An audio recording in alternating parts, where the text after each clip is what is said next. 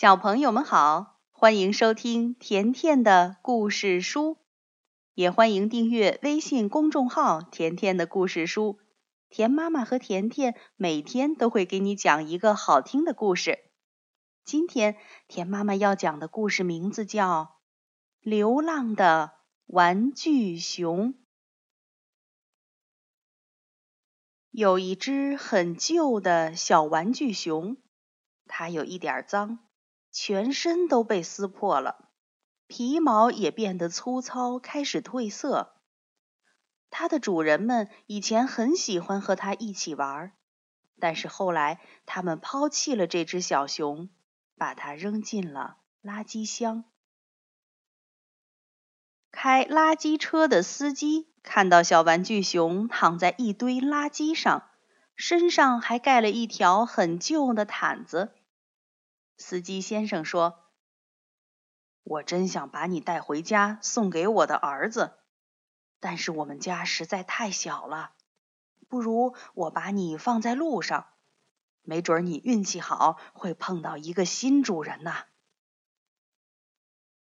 小熊听从了司机的建议，它艰难地迈开步子，一小步一小步地向前走去。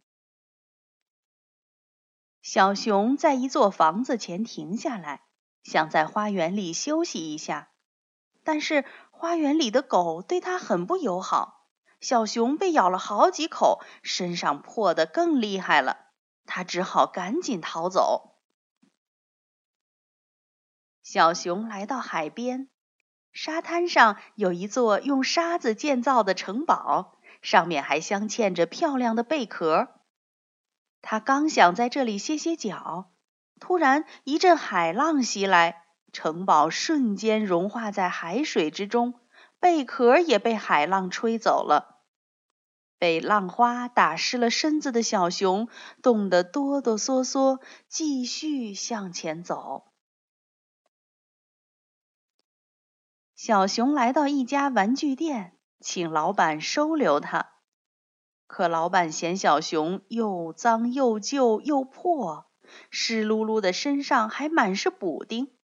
这样的玩具不会有小孩子喜欢的。老板把小熊扔到了外面，小熊只好艰难地迈开步子，继续向前走。在一个集市上，有一位卖水果的老婆婆。当他看见这只可怜的小熊时，大声喊着：“跟我回家吧，我会把你修补好。”居然有人把这么可爱的小熊丢在大街上不管，真是不应该呀！于是，小熊和老婆婆住在了一起，他们生活得很开心。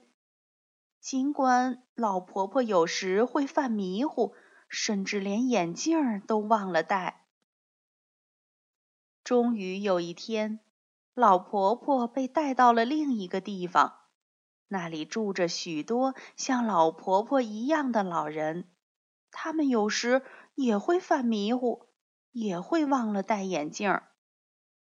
没办法，小熊只好一个人继续向前走。小熊慢慢的走在路上，他对自己说。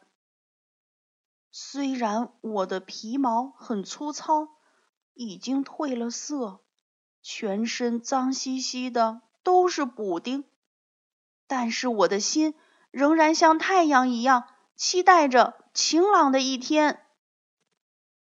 这一天，小熊来到了一片稻田，那里有一群小朋友正在野餐。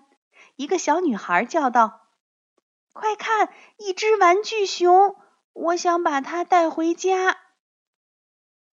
小男孩说：“真的是玩具熊，不过你看它脏兮兮的样子。”其他的孩子也在一旁嘲笑着说：“对呀，它的皮毛都褪色了，它浑身都是补丁，真难看。”但是小女孩说：“我会把它洗干净。”给它穿好衣服，我会好好爱它，它一定会变漂亮的。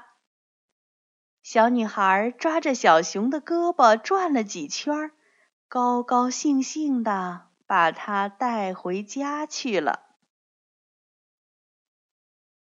好了，小朋友，今天关于流浪的玩具熊的故事就讲完了，明天见吧。